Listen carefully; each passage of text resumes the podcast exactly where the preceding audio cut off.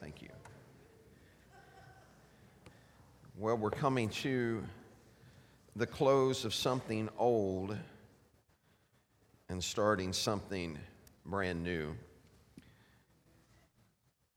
I hope everybody had a good Christmas. Turn around, look at your neighbor, and say, Merry belated Christmas. and an early Happy New Year.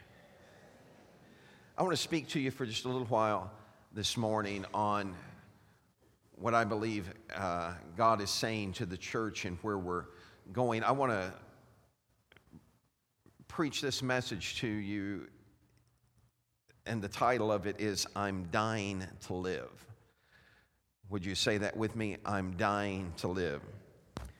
Before we get started, I was reading a story about a man. This happened in the early 90s. His name was Ellis. He was in his 60s and he had agreed to go with his son in law, Pat, out to Los Angeles to take his boy out there that was going to take a shot at an acting career. And Ellis was a homeboy. He didn't really want to get out of town, but he agreed to go. And the idea was they were going to drive straight to Los Angeles, spend the night, and come right back home.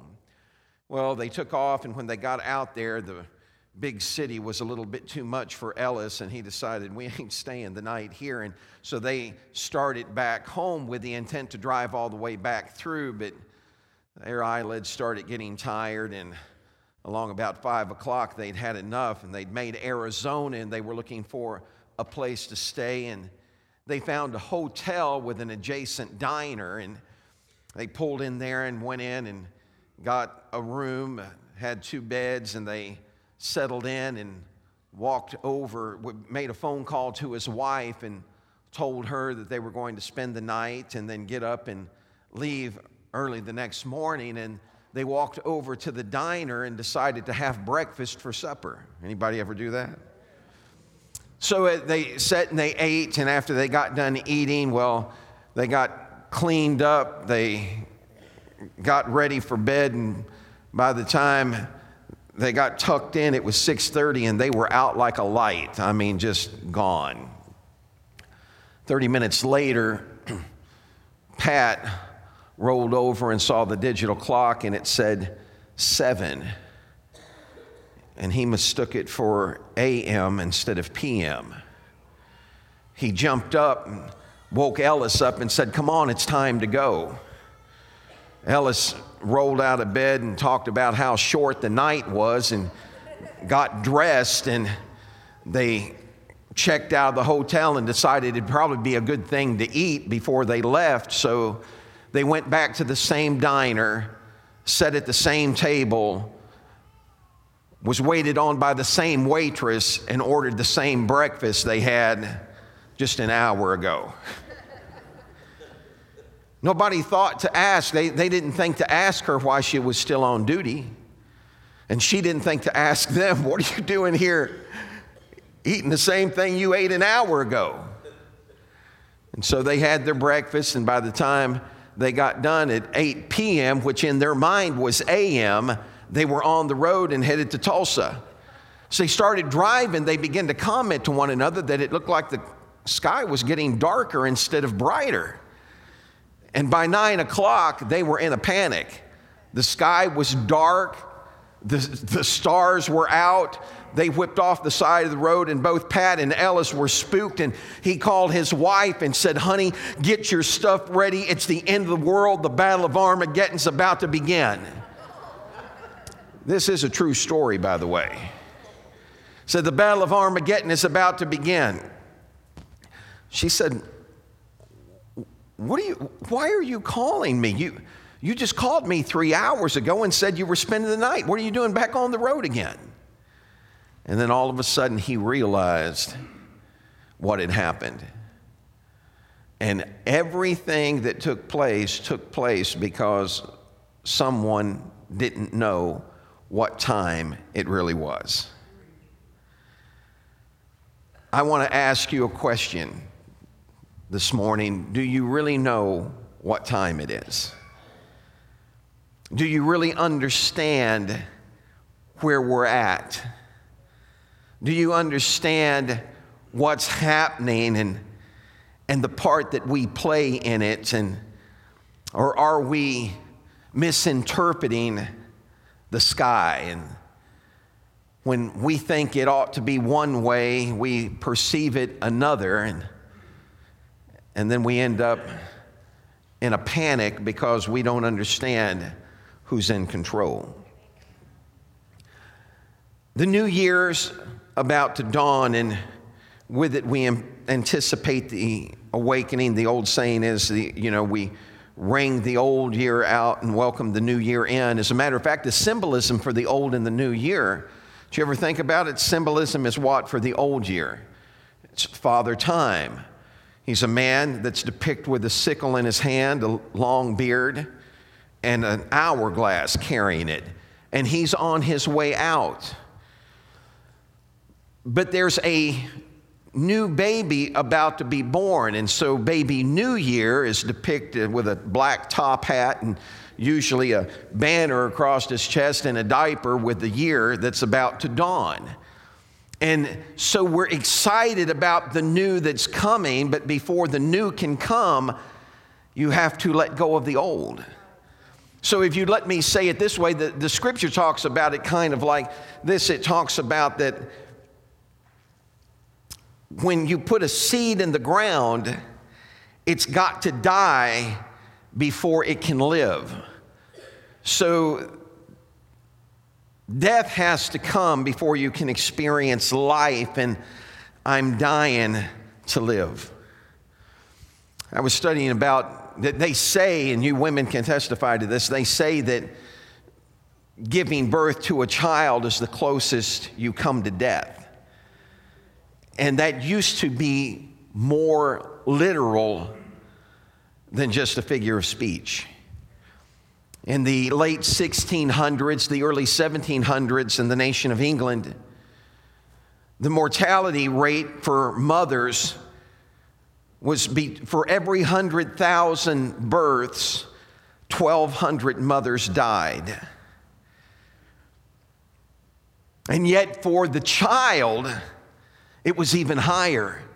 For every 100,000 births, 12,000 children died before they saw their first birthday. Death was always there trying to grab hold of what was being anticipated. You say, Well, Pastor, what's that got to do with us? I just want to remind you that this born again experience we talk about someone had to die for us to have it. This isn't just something off the cuff. This isn't just a Sunday morning gathering or a get together of friends or, or, or, just close relations. This is about the fact that someone died so I could live. Uh, that what happened inside of me uh, was a transformation, and I'm dying to live in that. And so, the scripture tells us in Ephesians 4 17, starting with verse 17, Paul writes to us, and he says, With the Lord's authority, I say this live no longer as the Gentiles do, for they are hopelessly confused. Their minds are full of darkness. They wander far from the life God gives because they've closed their minds and hardened their hearts against Him. They have no sense of shame. They live for lustful pleasure and eagerly practice every kind of impurity. We live in a culture that in this day and hour has tried to shame Christians, and, and, and, and we've been fed the line that, well, you're not tolerant. God is not tolerant of sin, but He is in love with us. And so when we begin to look at sin the way God looks at sin, and I was sharing with someone, or not sharing, but talking to someone that had a dream in the congregation. And as I pondered the dream and I was thinking about it, and I began to ask God what this was, and all of a sudden I, I began to see everything coming into view and I begin to see it come into focus about you've got to let go of the past. You, you have to turn, the, the word repent, when we repent, that literally means to turn away from, to, to turn your back on. And so you can't let the past keep trying to drag you back. There are friends that aren't interested, friends that you have that are not interested in living for God, and they don't want you to live for God either. You got to make up your mind in this new year that I am letting go of the past and I am going to embrace what God has promised me. This isn't a so this is not the Boy Scouts. Do you understand what time it is? Do you understand where we're at and that each day we're on the brink of eternity? And if you don't believe that, just read the obituary column. Somebody went into it. And you don't have anything to fear from death if you've embraced the giver of life. Everybody say it with me one more time I'm dying to live. Paul finishes up in Ephesians, but that isn't what you learned about Christ. Since you've heard about Jesus and have learned the truth that comes from him, throw off. Everybody say, throw off. Say it this way let it die. So he says, throw off your old sinful nature and your former way of life, which is corrupted by lust and deception. Instead, let the Spirit renew your thoughts and attitudes. Put on your new nature, created to be like God. Truly righteous and holy, and do not bring sorrow to God's Holy Spirit by the way you live. Remember, He has identified you as His own. Now, get this guaranteeing that you'll be saved on the day of redemption. when you buy something, what do you always want to know about before you buy it? You want to know the guarantee. What's the guarantee? What's the warranty? What, what do you guarantee this product will do? The reason I've still got that 2007 Chrysler 300 with over 309,000 miles on it is because of the guarantee I got at the beginning. They guaranteed it for 999,999 miles. And I decided to find out if I could squeeze every one of them out of it. Now, I understand that, and I've had to go in and I've had to exercise my right on that guarantee. I've had to go in and have them replace some things in the transmission. I had to get them to do some work in the suspension. And, and every time they see me coming, they say, You're not the one we were hoping would buy this product.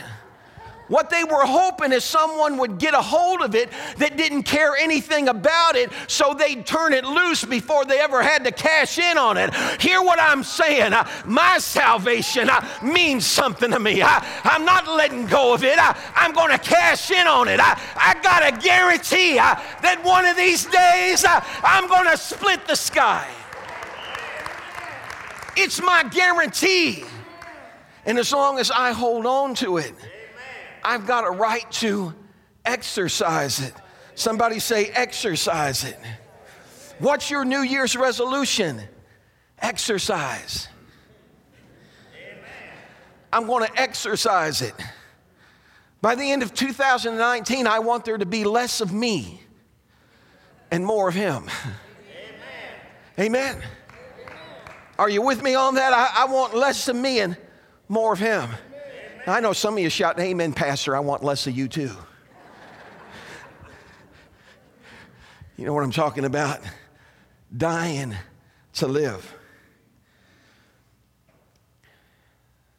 Paul tells us in Romans 12, and so, dear brothers and sisters, I plead with you to give your bodies to God because of all He's done for you. Let them be a living and holy sacrifice the kind he'll find acceptable. This is truly the way to worship him. Don't copy the behavior and customs of this world. Don't let God transform you into a new person. I'm sorry. uh, isn't it amazing? One word and you can mess everything up. That's what Satan did to Eve. You will not surely die. See what happened when I put the word not in there? It changed the whole meaning of it. You've got to grab hold of what he said and understand what he said and quit letting people around you put knots in your promise. Matter of fact, turn around and look at somebody and say, I am not a knothead. I'm not going to let any knots get in my head. I, I, I'm, I am not going to be a knothead when it comes to the promise of God. I, I'm going to stand on it and, and what He said about it and, and lay hold to it. So He says, This is truly the way to worship Him. Don't copy the behavior and customs of this world, but let God transform you into a new person by changing the way you think. Then you will learn to know God's will for you, which is good and perfect and pleasing. What's he saying? He's saying, Look, after everything he did for you, don't you think it's time that you just let him have all of you?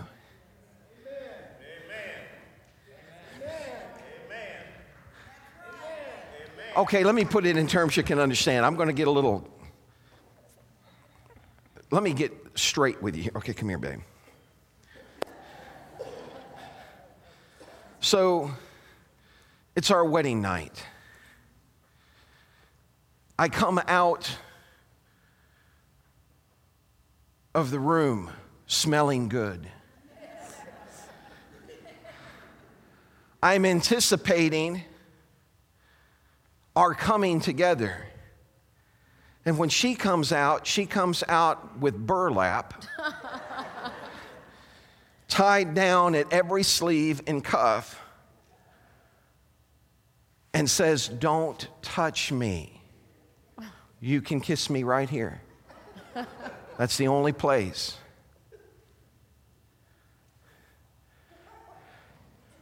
When I took you to be my lawfully wedded wife,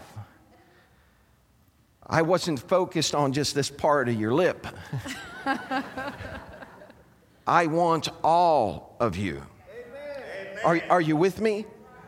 I want all of you. Do you understand what God must feel like when we're telling Him, just kiss me right there, God? Mm-hmm. Don't mess with this part of my life. Don't get into this place of my life because that's, you know, I, I, I, I got too much stuff going on. I don't want you coming in and messing around there. God is either number one or he's not there at all. Amen. He said, I'm a jealous God. Amen. A jealous God. You know, how many of you have ever, don't, don't raise your hand on this, but how many of you have ever been jealous before? Do you ever, go ahead and raise your hand. How many of you have ever been jealous before? I'm talking about, you ever felt jealous? I had, I, we were at a camp meeting, and I found out this is, we, we weren't married yet. and I, I pulled up this camp meeting, and I found out some good Christian boy was doing some type of a card trick with Debbie, trying to show her that he was supposed to be for her or that she was supposed to be for him and not for me. I drove up and she shared this with me, and that good Christian boy was walking up the road. And I opened up the door and I was going to exercise the promise in the book of Nehemiah. I'm going to lay hands on you.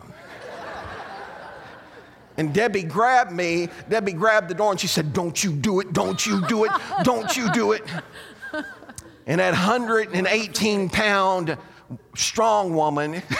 That's been a few years ago. kept that 175 pound, and that's been a long time ago.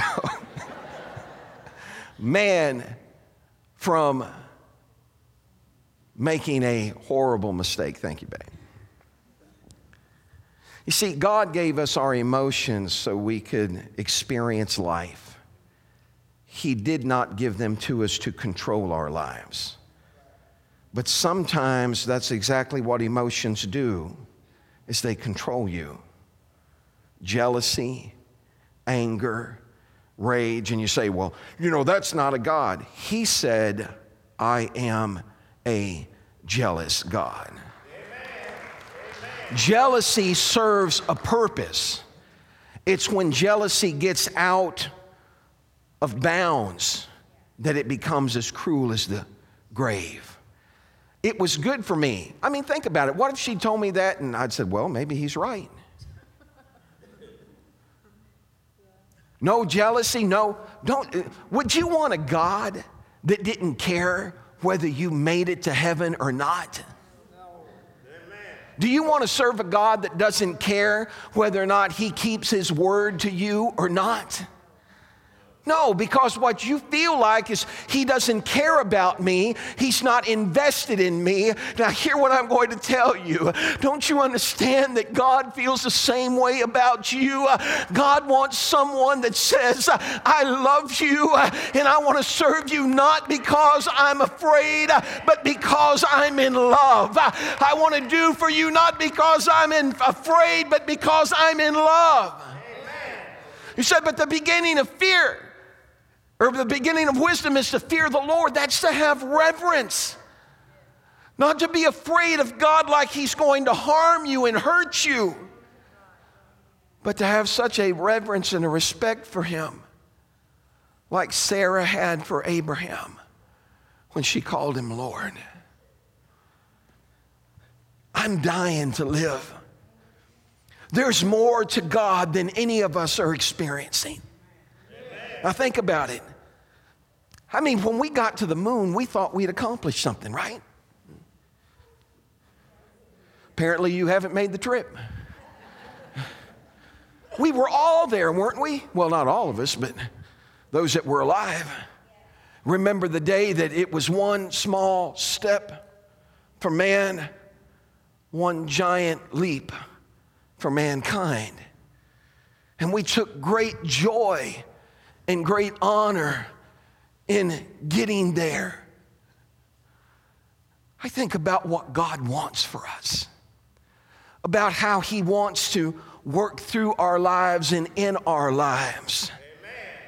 And for Him, it's a small thing to move us from a place that binds us with gravity to a place where we can flow freely in His Spirit. It's a small step for God, but a giant leap for us. The question is are you ready to make the leap? Turn around and look at your neighbor and say, Leap for it. Some of you are looking at me like I just fell off of a lily pad someplace. Let's try it one more time. Leap for it. See, what it comes down to is at the, at the end of the day, it's not about my relationship with God, it's about yours. Amen.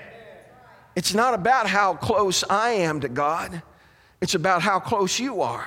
Amen. Because when I stand before God, and now think about this when I stand before God, I'm not just going to have to give an account for me, I got to give an account for you. But the account I give for you isn't the choices you've made. It's whether or not I gave you the right information to make those choices with. It's not about how you chose, it's about what you were given to choose with. It's kind of like if you decide to go swimming and you fill your swimsuit with rocks. You ever do that? Oh, come on. You know what I'm talking about? You'd be swimming around like if you're in a river or a creek. Now, those of you that only went to a public place, you, I understand. But if, you, if you're out in a creek someplace and you start seeing rocks, and you know, on, on the riverbed, and you say, oh, look at that. And you start putting those rocks in your, you never done that? Start putting your rocks into trunks, and all of a sudden you're swimming along and you think, whoa, what's going on here? You're, you're, you're, trying to, you're, trying to, you're trying to hang on to something now you're struggling to keep something on because you picked up something you should have let go. Now, I didn't even have that in my notes, folks. You hear what I'm saying? We struggle with our walk with God hanging on to Him because we're not letting go of things He's told us to let go of. Why would you put rocks in your trunks? Why would, why, why would you put, why would you chain yourself with burdens and, and that, that you need to let go of? Turn around, look at your neighbor and say, let it go.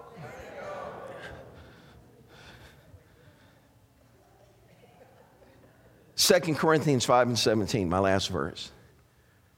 Therefore, if any man be in Christ. Now, understand this, this is in my notes.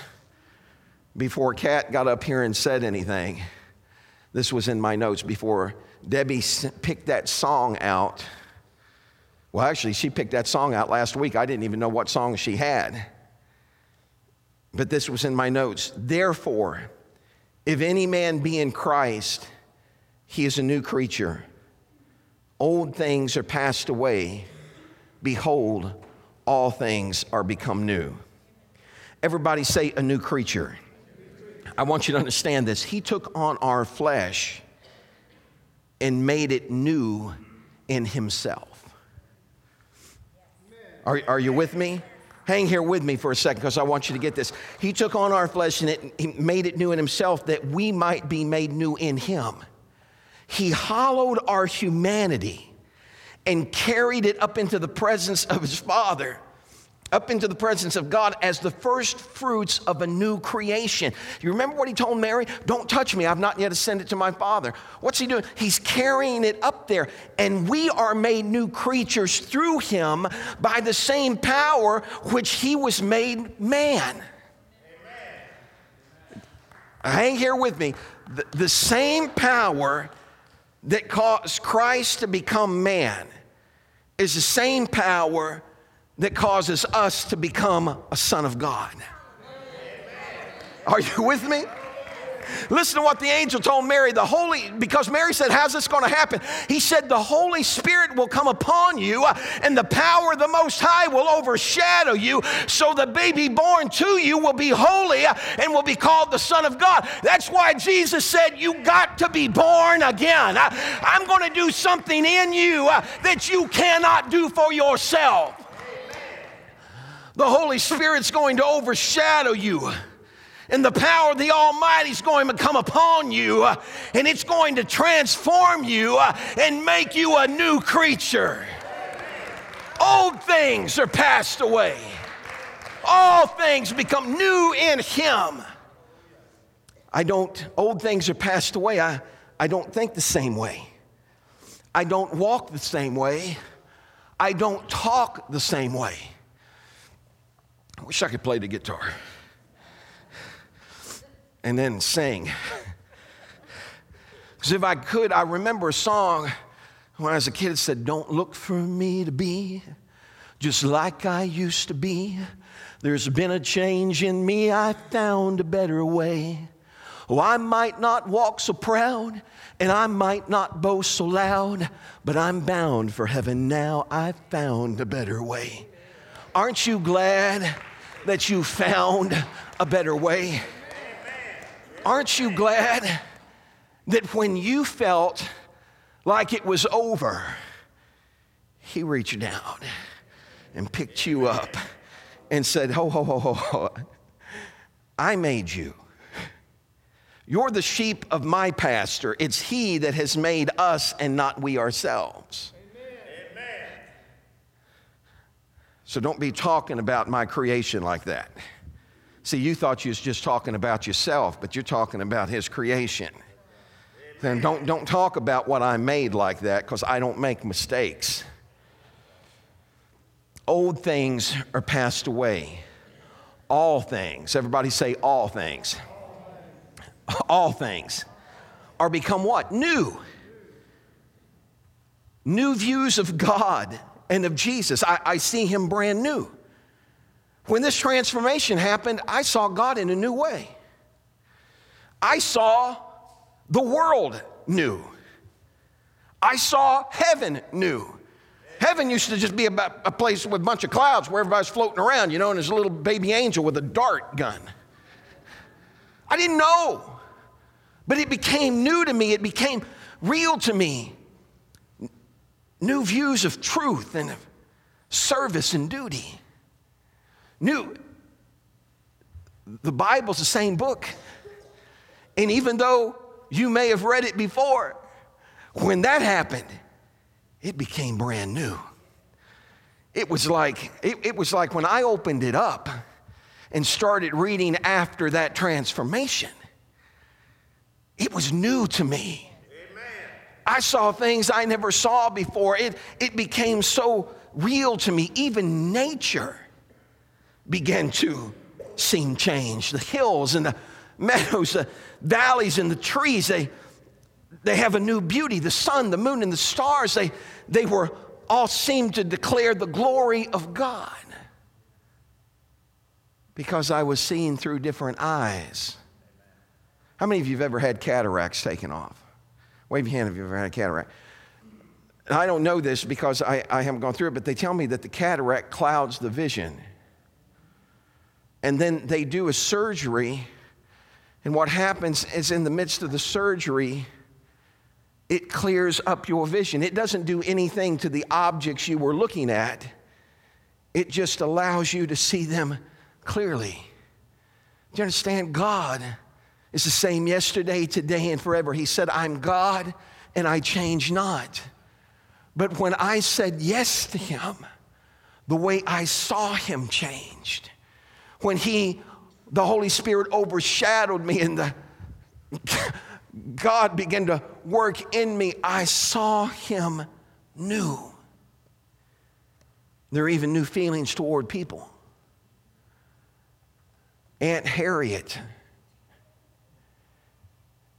Is there a Harriet in here? Is there really? Aunt Harriet, you can love again. There is a Harriet in here. I love you, Harriet, wherever you are. Are you Harriet, really? I thought you were Lois. You're Lois Harriet. I'm so glad she got saved after last week, aren't you? Complete transformation. Stand up a minute, Lois. Complete transformation in this woman. She was so grouchy when she came in here last week. Today she got a big smile on her face. it's new. Uh, if you weren't here last week, you're going to have to go to the video and watch the play. it's new. It makes you love everybody. everybody. Somebody say, isn't there a song about that? Makes you love everybody? Let me tell you this the only power. Now, let me say it this way only the power that makes a world can make a Christian. Let me say it again only the power that makes the world can make a Christian. I want you to watch this with me, if you would, please.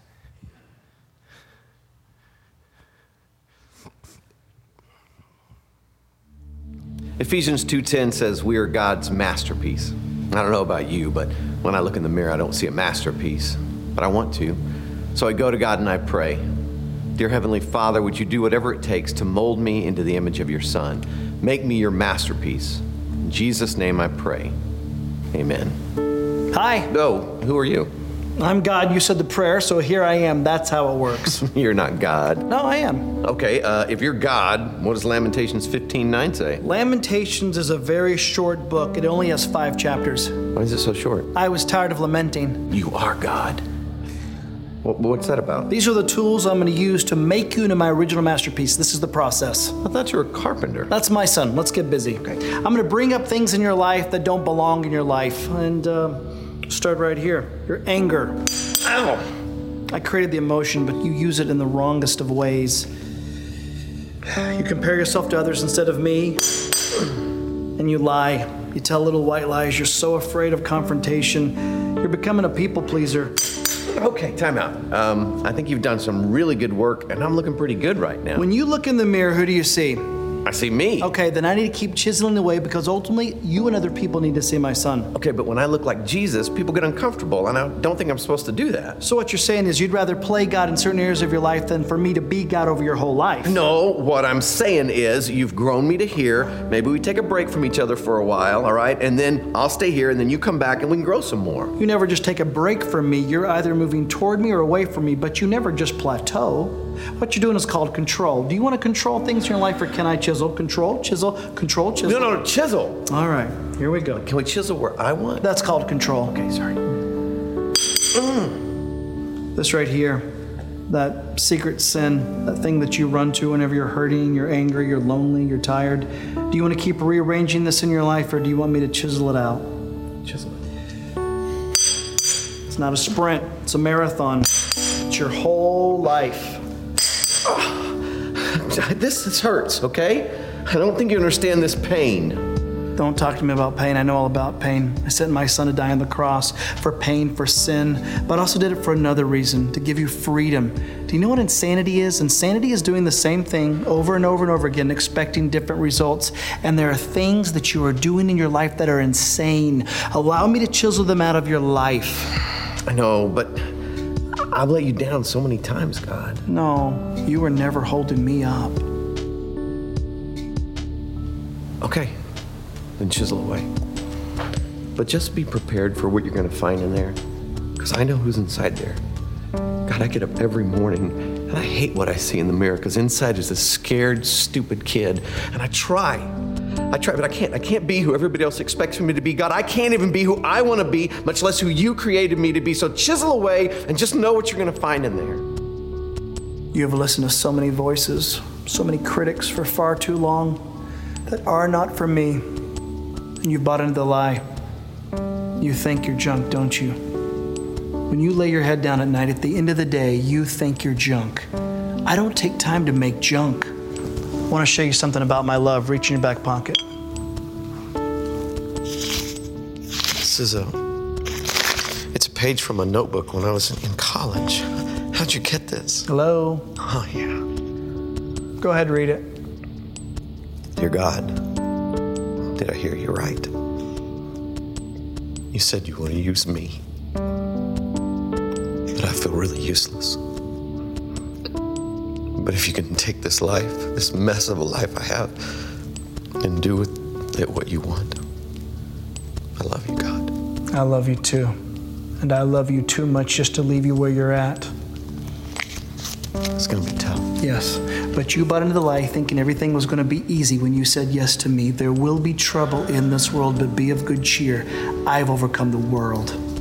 I want you to do something. I want you to look out there and I want you to say, Tommy is God's original masterpiece. Tommy is God's. No, not the way you see yourself, or you try so desperately for others to see you. But maybe for the first time in your life, the way I made you, the way I created you. Tommy is God's original masterpiece. Yes, you are. And so are you. You are an original masterpiece.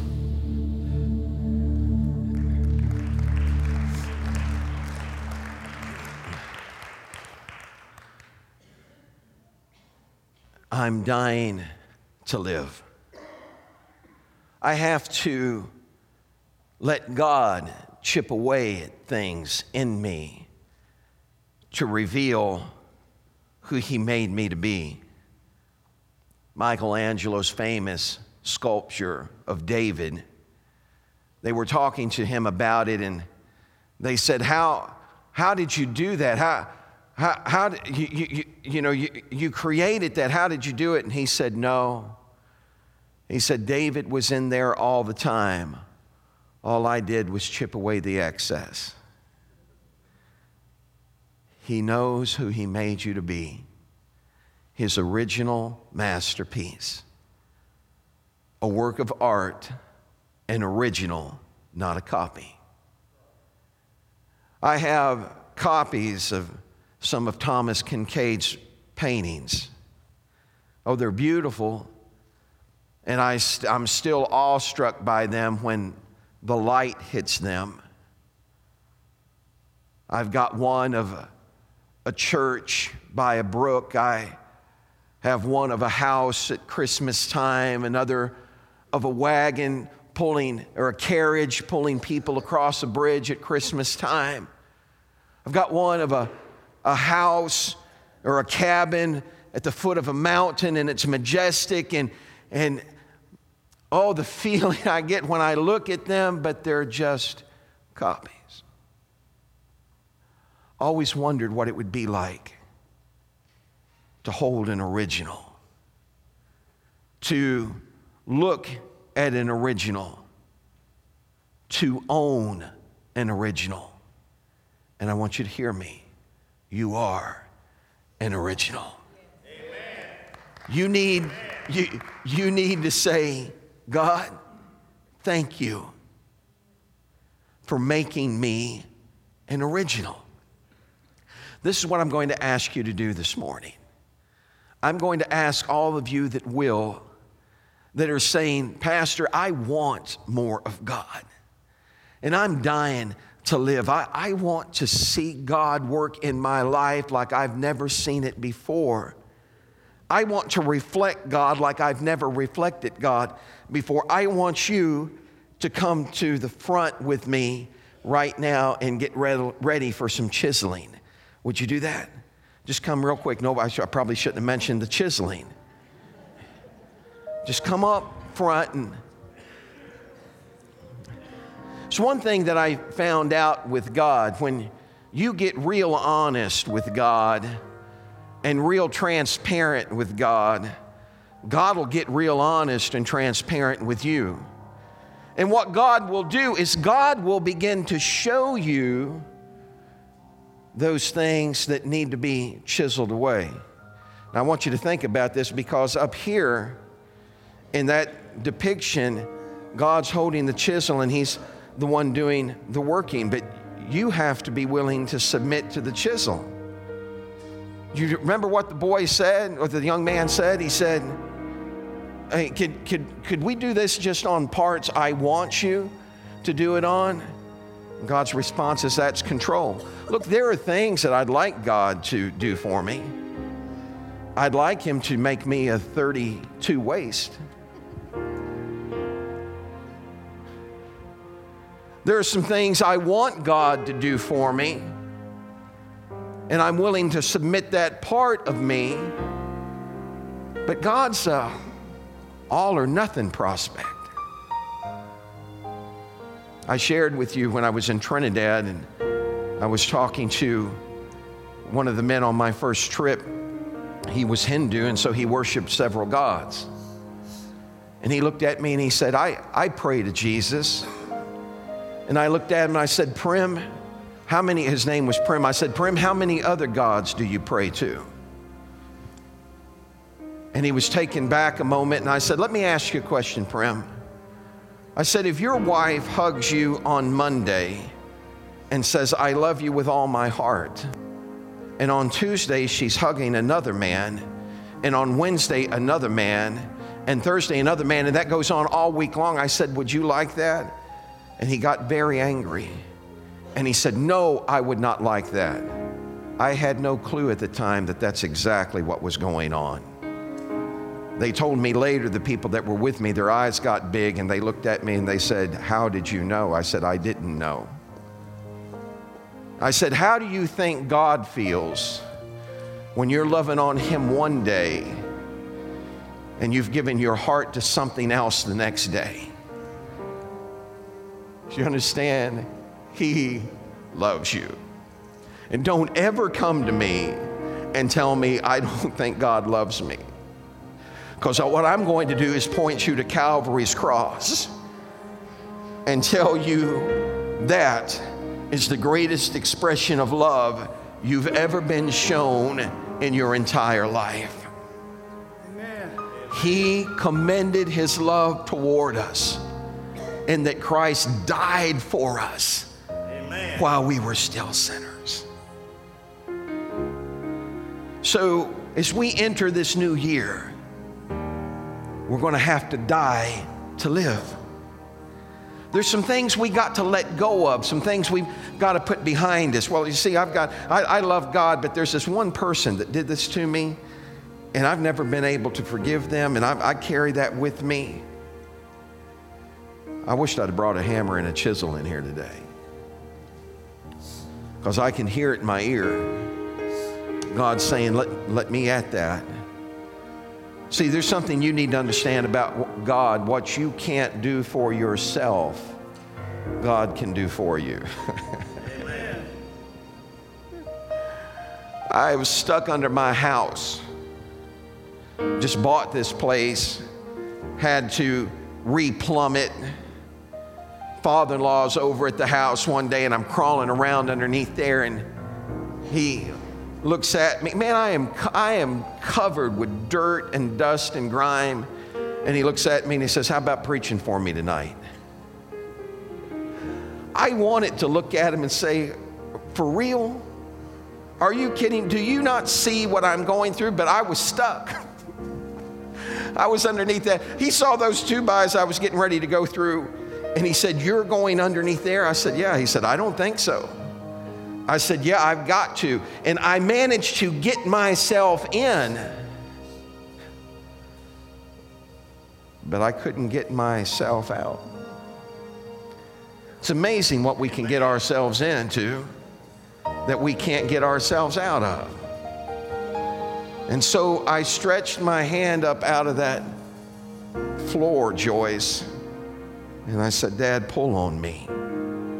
He said, What? I said, Pull on me. I can't get out of here. He, Debbie's dad's a big guy. I mean, he took, he took an engine that fell out of a, the back of a pickup truck.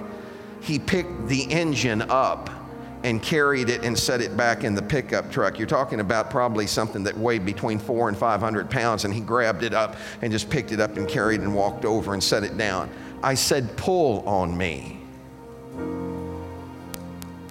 He could have dislocated my arm. He could have ripped it out of joint. He was big enough, he could have done that, but I trusted the hands that I was committing myself to. I just need some help getting out of this mess I got myself in. Could you give me a hand? And he got up over me and he started pulling, and I'll never forget, he started laughing, and I'm I'm thinking, what are you laughing about? I'm stuck, but he knew he was going to get me out. he could laugh because he knew I wasn't stuck for long. He knew he'd get me out, so he could have fun in the process. If, if, if, if you could understand that he can get you out, you don't have to sweat the process. You can enjoy the journey in the middle of him getting you out grabbed hold of me and he started pulling and started laughing. He said, I feel like I'm skinning a rabbit. He got me out and I'd committed to him that I would speak that day. My day had been filled with just all kinds of stuff going on. I, I remember driving, I had needed one more part, and I remember driving to town to get that part, and I knew I had to preach in just a couple hours. And I said, God, and this was before, you know, th- this was before Rod Parsley and all this stuff. I said, God, please give me just a crumb. And God spoke to me in that car and said, You want a crumb, son? Let me tell you what a crumb can do. Uh, God is my witness. This is what I started hearing in my head. And he said, There was a lady that came to me one time and said, Even dogs eat the crumbs that fall from the master's table. a crumb from the master's table is enough to whip any devil you're facing. a crumb from heaven's kitchen can take care of your biggest problems. But He doesn't want to give you just a crumb. He wants to give you all of Him in exchange Amen. for all of you. Amen. How about raising your hands and let Him get to work right now? Come on, just raise those hands. Let's take a moment. Let's let's take a moment. This isn't always about me laying hands on you. This is about letting God chisel you. Open your heart to him and just begin to talk to him for a few moments. We've got time. We've got we don't do the church but once a week. We don't have to be in a hurry to get out of here. Let God speak to your heart. Let Him chisel out what's wrong. You don't need someone to tell you what's wrong with you. You know what's wrong. But did you hear what God said to him? You keep seeing yourself that way.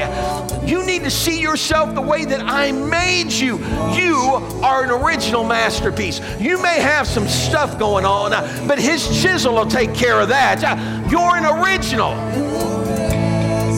You're worth something. Are a masterpiece. Come on, sing it. In every season, your grace has been enough. And I'm believing Let him chisel. the best is yet to come. Let him chisel. The cross before me hope on things above. And in you, Jesus, the best is yet to come.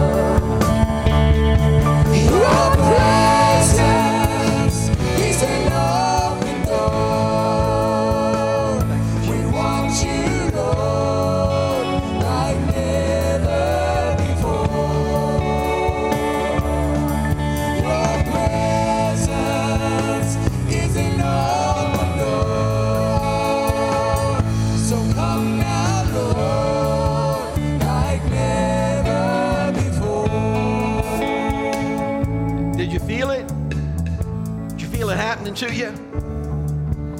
Say, Pastor, what are you talking about? Come on, man. You ever gone to prayer and you ask God to do something and all of a sudden you can't explain it, but you feel like something's happened? You know that down in your heart, some, there wasn't any flash of lightning or a clap of thunder, but you know something just happened. Why don't you give him some praise for it now?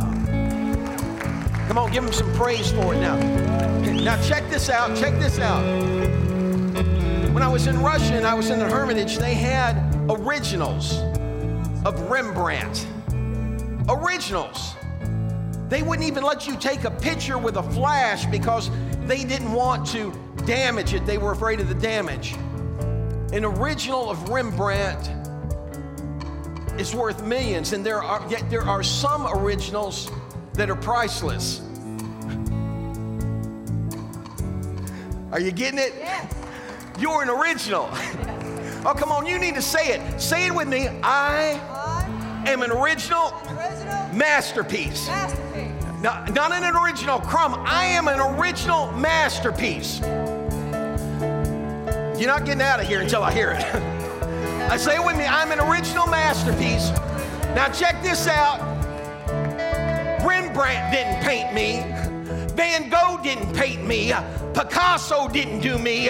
But God Himself, Jehovah Jireh, El Shaddai, Elohim, the Almighty has painted my life an original.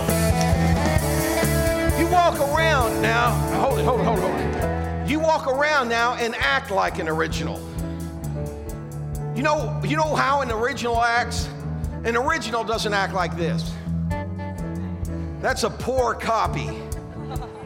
That's a bad imitation. That's a forgery. Bless God. An original walks like this. How you doing today? Isn't God good? An original walks bringing worth to you because they have worth in themselves. That, my friend, is an original masterpiece. So, this is what we're going to do at the close of this service today.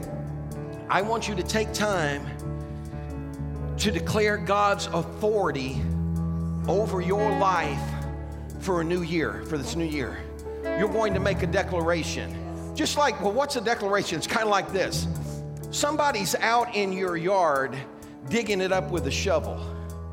I mean, they didn't ask permission. They just get in your yard and start digging up a shovel. And I don't care who you are. You can be a 215 pound man or a 95 pound woman.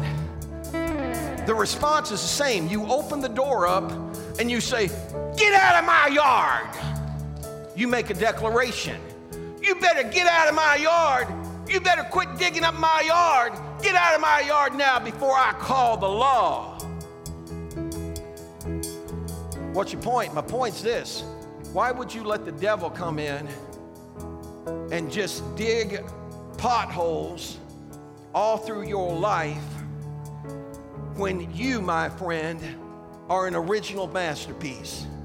It's time for you to make a declaration and say, Get out of my yard, get out of my life, get out of my mind. Because if you don't, I'm getting ready to tell God on you. And when He shows up, He shows out. Are you ready? So you're, going, wait a minute. I know you're excited. Hang on. You're going to declare God's authority over your life for this new year. And I, look, isn't it right for us to shout it from the bottom of our heart and from the top of our voice? I am yours. Are you ready? Get ready. You can get loud now. On the count of three one, two, three. I am yours. Come on and give me. Yeah. Yeah. Yeah. I see a. My God made me a promise and it won't stop Hang it, hang on. So look, if you need prayer, you're, you're free to go. You're free to dismiss. You're, I mean, you're dismissed. But if, if you need prayer, I want you to hang out a minute, because I made up my mind.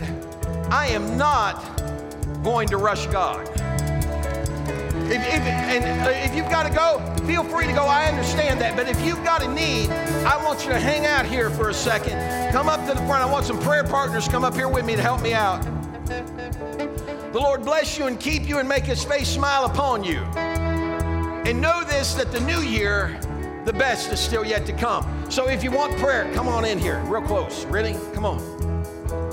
Stretch your hands up to heaven. Look at me just a second. You know, I don't want you to, I, don't misunderstand what I'm going to say. But it's like, I, this is what I hear that she's not even supposed to be here right now. And what I mean by that is this is that there were a lot of there were a lot of forces in play that were trying to keep you from getting where you're at right now. And God said, "But I'm not I'm the one that got her here and I'm going to get her where I promised her." I want you to stretch your hands to heaven.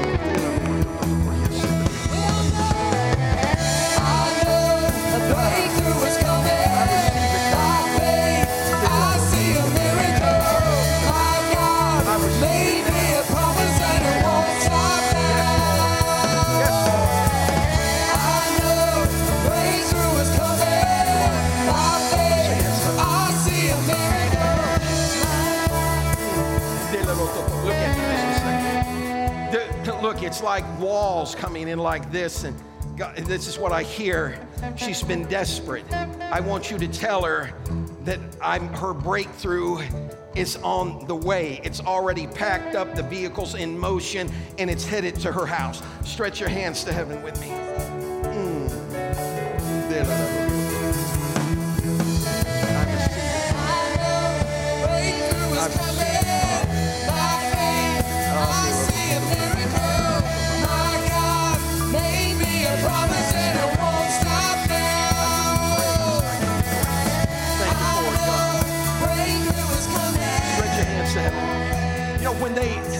When they were when they were battling in the Middle East and there there was there there were battles that were taking place at the very beginning in Iraq, they said that they could tell by the fierceness of the fighting that they had hit a stronghold where there were higher ups and they were trying to defend against it.